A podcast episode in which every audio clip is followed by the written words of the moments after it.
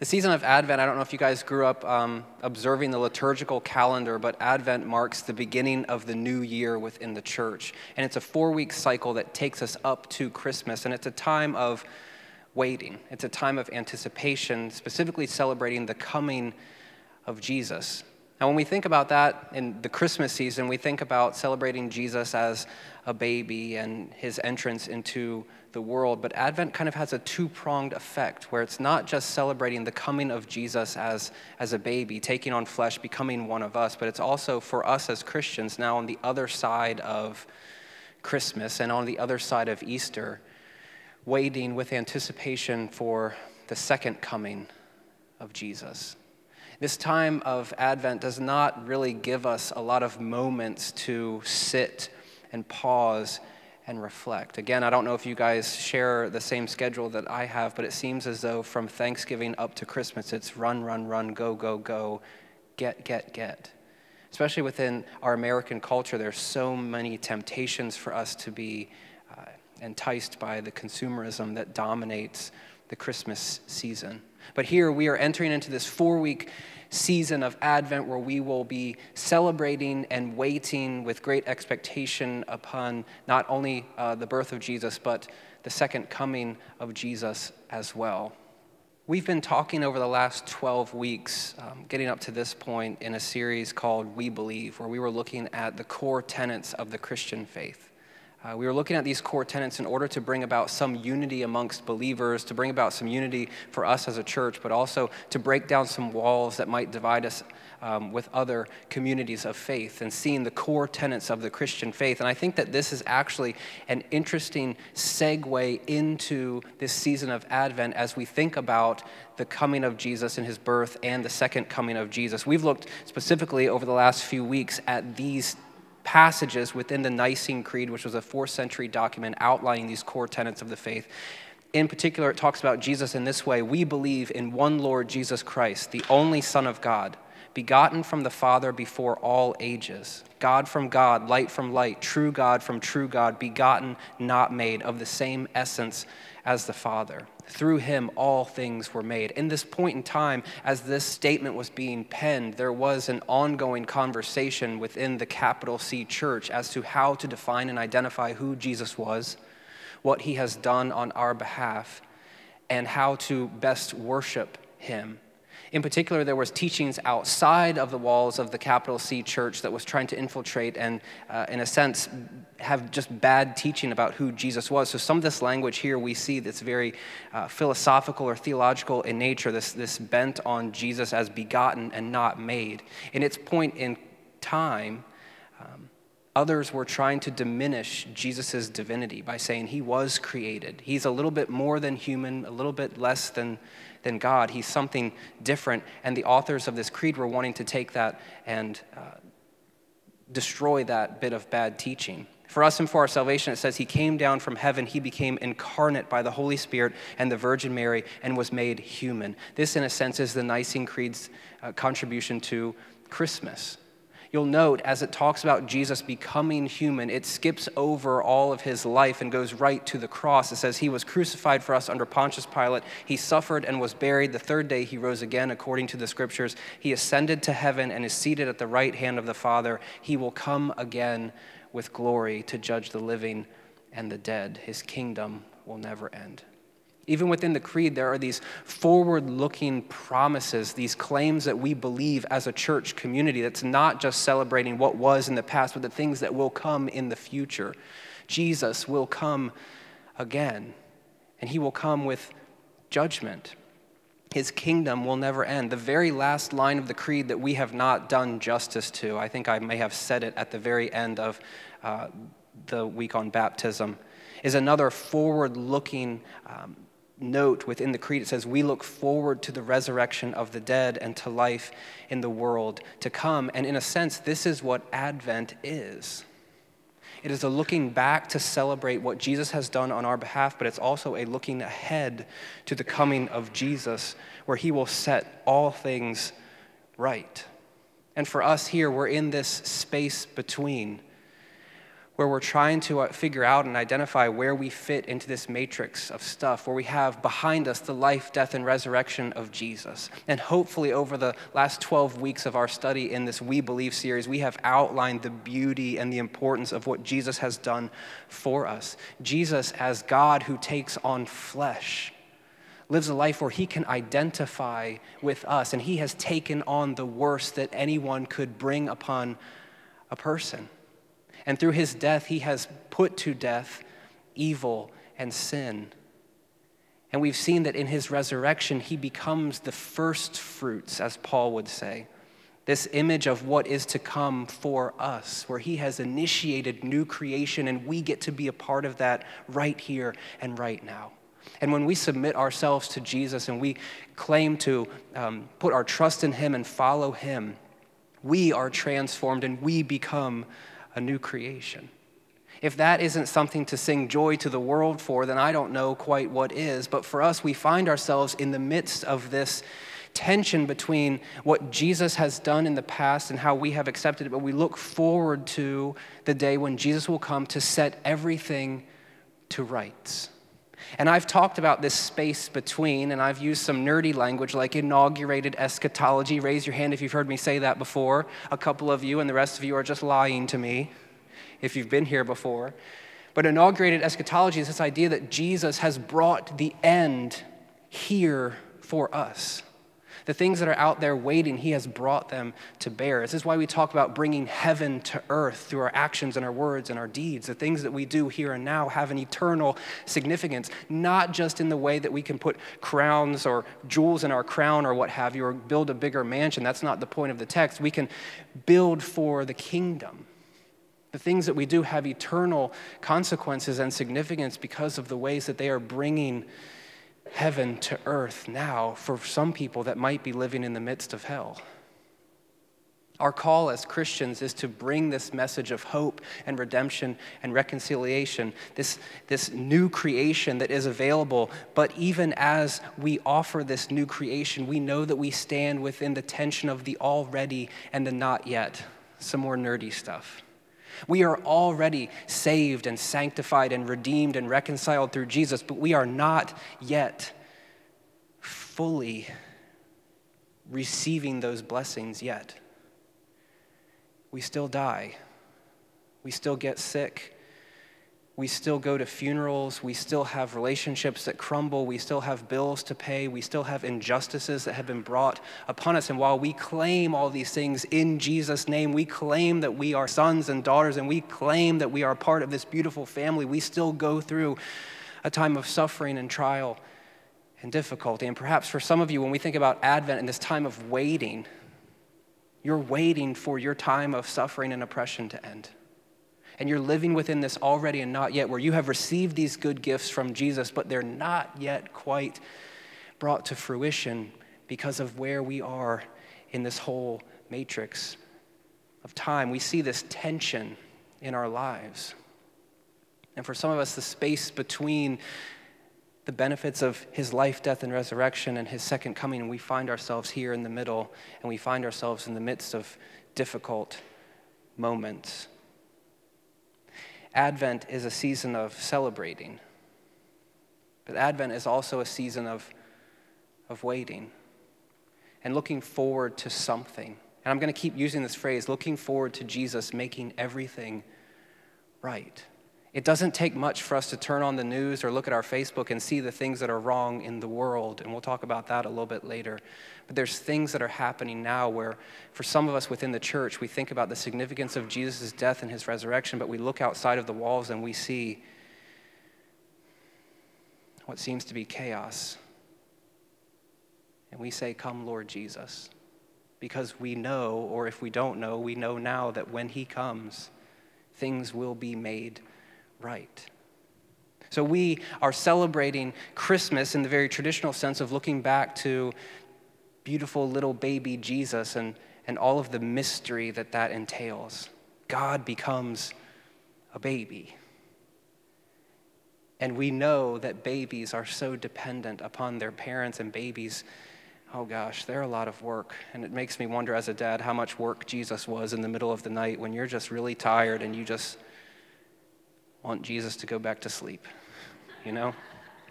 But we're also waiting for something. We're waiting for the end, perhaps. This is our text for tonight, and I've got to let you in on this. Throughout the Advent season, we're going to be using what's called the lectionary. The lectionary is a collection of passages that are grouped together. There is a gospel reading, a New Testament reading, an Old Testament reading, and a psalm reading. They're called lections, the four lections in each lectionary weekly cycle. Okay? Sounds super nerdy, but just stick with me. This is neat because churches beyond just us are talking about these passages all throughout the country and even all throughout the world, where we're looking and studying at these same passages. Now, you'd think that week one of Advent, super little Christmas, we've got our Christmas songs going on, as my mom has taught me that once you go past Thanksgiving, you better sing Christmas carols, okay? And yes, I've tried to observe that, but here, you would think that we would get something that's Christmassy in focus, but hold on to all that stuff that I was talking about, waiting and thinking about the second coming of Jesus, and this passage is not one that you would have a little kid Christmas play about, although kind of, I think that'd be pretty awesome. Okay, let me read it to you. Matthew 24, this is in part of what's called the Olivet Discourse, where Jesus is teaching on the Mount of Olives, and this is a very apocalyptic text, okay? Matthew 24, beginning in verse 36, "But about that day or hour no one knows, not even the angels in heaven nor the Son, but only the Father. As it was in the days of Noah, so it will be at the coming of the Son of Man. For in the days before the flood, people were eating and drinking, marrying and giving in marriage, up to the day Noah entered the ark. And they knew nothing about what would happen until the flood came and took them all away. That is how it will be at the coming of the Son of Man. Two men will be in the field, one will be taken and the other left. Two women will be grinding with a hand mill, one will be taken and the other left. Therefore keep watch, because you do not know on what day your Lord will come. But understand this, if the owner of the house had known at what time of night the thief was coming, he would have kept watch and would not have let his house be broken into. So you also must be ready, because the Son of Man will come at an hour when you do not expect him." The word of God for the people of God. And Merry Christmas. It's just a strange text here, specifically about the end of the world almost. And it begins this passage by saying, you do not know, nor does Jesus, nor do the angels, but only God the Father knows when all of this will take place. And for some of you, perhaps as you hear those words, you begin to think about a moment, maybe even 6 years ago in your life, and if you've been around a little bit longer, maybe even before that, in 1994, there was a book, I believe, in 1988 called 88 Reasons Why Jesus Was Coming Back in 1988. There was these moments where Bible teachers were trying to predict the end of the world, and nearly 6 years ago, there was a guy named Harold Camping who made this whole campaign that was trying to identify the exact moment when Jesus would come back. And he identified that date as May 21st, 2011. And the people that followed Camping had devoted all sorts of money and finances. They started putting billboards up all over the place and just trying to get the word out that Jesus was coming back at this specific moment in history.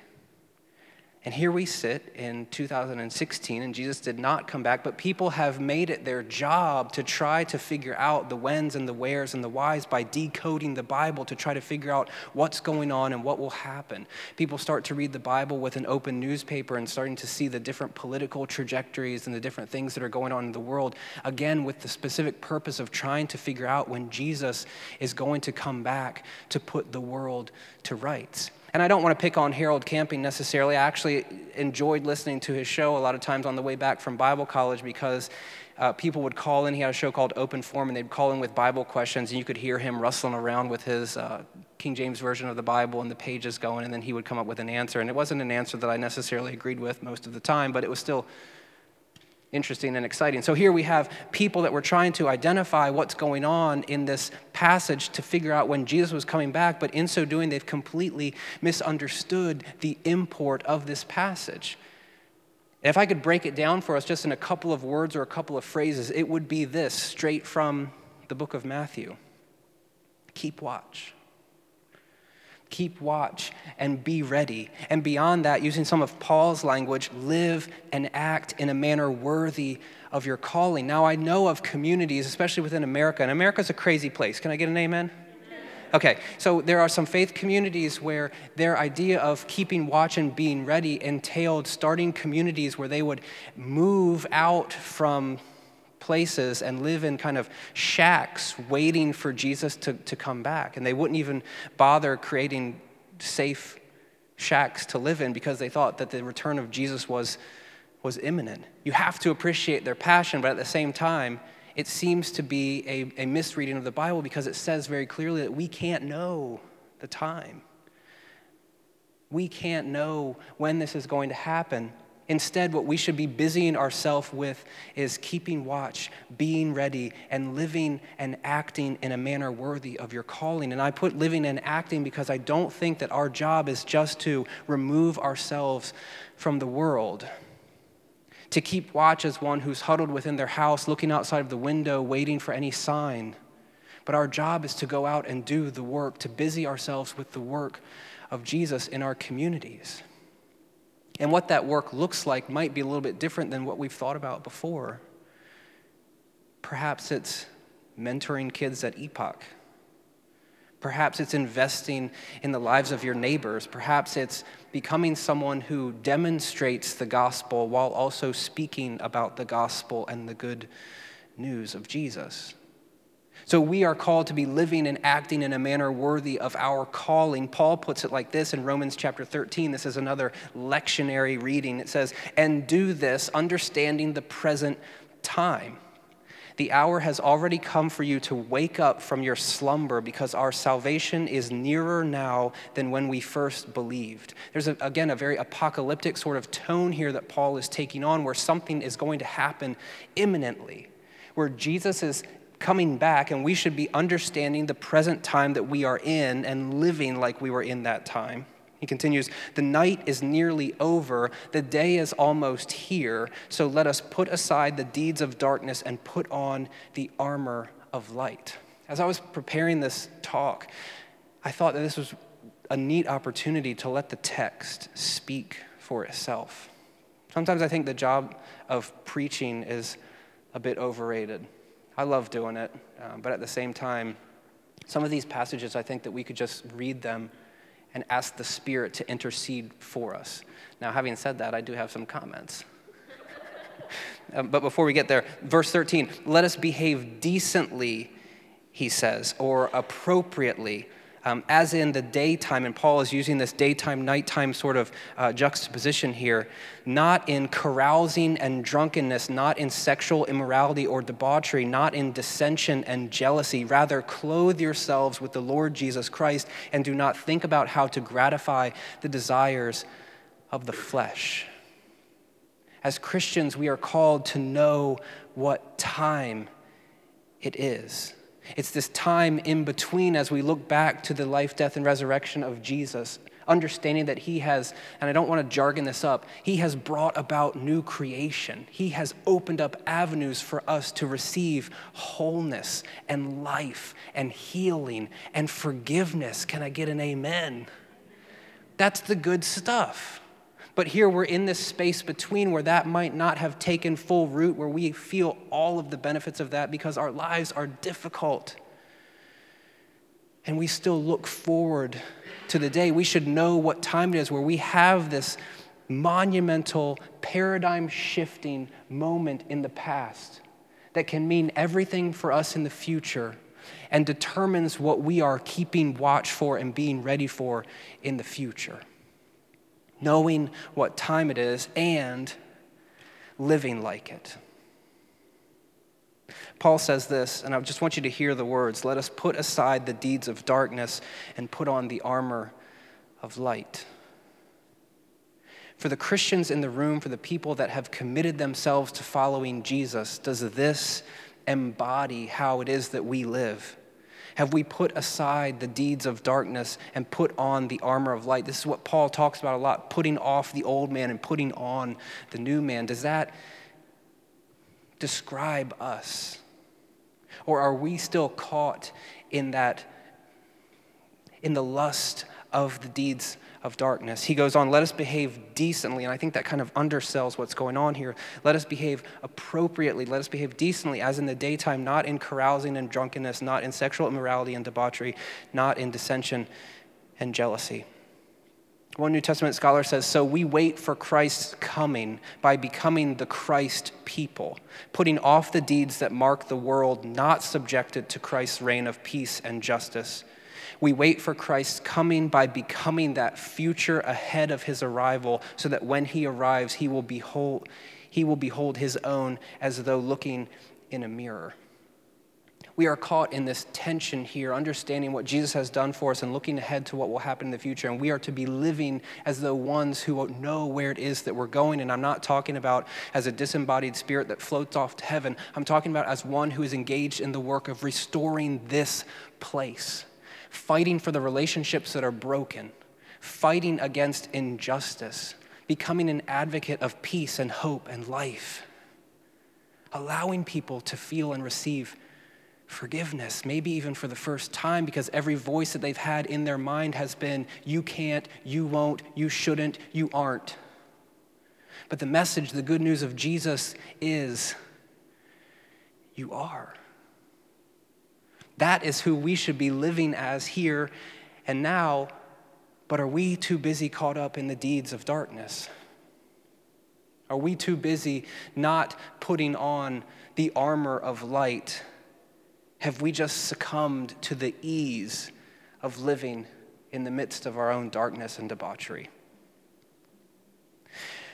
For us, and this, I think this is very pointed for the people of TRP and maybe just for me, the guy with the microphone most of the time, the things that we talk about here are big, sweeping things like injustice.